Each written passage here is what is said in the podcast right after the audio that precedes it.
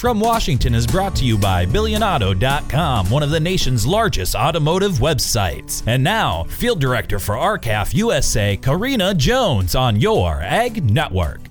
Good day, everyone in farm and ranch country. Wheels are still turning, harvesting the nation's crops from corn to sugar beets. Some recent volatility in the cattle market had the sector on edge. Hopefully, with good weather and a return to the fundamentals, all of this will work itself out for the betterment of our nation's farmers and ranchers. The wheels in Washington, D.C. are back to turning as well. They're turning out some farm bill progress. While no one is placing bets on the finishing timeline, we are at least getting whispers of negotiations and some news of bills inching higher up the priority board. According to the Hill, a coalition of agriculture state Republicans are pushing the House's new leader to pass a new bill before the funding runs out. The signatories, which include leading Republicans from key agriculture states such as Iowa and South Dakota, called the bill's lapse a matter of national security. They wrote that the funding is essential to keeping American farmers, ranchers, and foresters in business and domestically produce food, biofuel, and cheap fiber plentiful. We urge you and the conference at large to be united in ensuring Swiss passage of a strong farm bill that is written by by farmers for farmers and by rural communities for rural communities, the signatories wrote. One bill that has shown a flurry of recent favor in the House is the Opportunities for Fairness in Farming Act, or the OFF Act. Farm and ranch groups applauded the seven new co sponsors that have joined the roster of bicameral, bipartisan support, which continues to widen. The OFF Act's newest co sponsors include Senator Ed Markey, a Democrat from Massachusetts, Judiciary Committee ranking member Jerrold Nadler, a Democrat from New York, Oversight and Accountability ranking member Member Jamie Raskin, a Democrat from Maryland, Congressional Progressive Caucus Chair Pramila Jayapal, a Democrat from Washington, and Representatives Nanette Diaz Barragán from California, Jared Huffman, also from California, and Eleanor Holmes Norton from Washington, D.C. It seems the recent debate over the fiscal year 2024 Ag Appropriations Bill has increased interest in oversight of the 22 government mandated checkoff programs, long plagued by accusations of corruption and misuse of funds. This wave of new sponsors is the latest development in the rising momentum for their reform. The OFF Act is backed by more than 200,000 American family farmers who are sick and tired of seeing their own checkoff dollars putting farmers out of business, said Representative Mace, a Republican from South Carolina who initially introduced the bill. We are grateful to our colleagues in Congress for supporting this legislation and hope to include the measure in the upcoming Farm Bill. For too long, producers in Nevada and beyond have been forced to pay into a checkoff program with little oversight, supporting the interests of big ag corporations and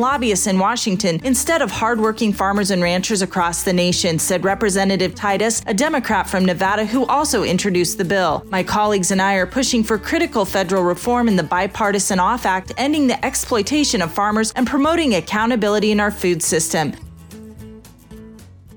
So, you need a new vehicle. What's the best vehicle for you? Where do you get financing? What's your trade worth? Answer all these questions and more at BillionAuto.com.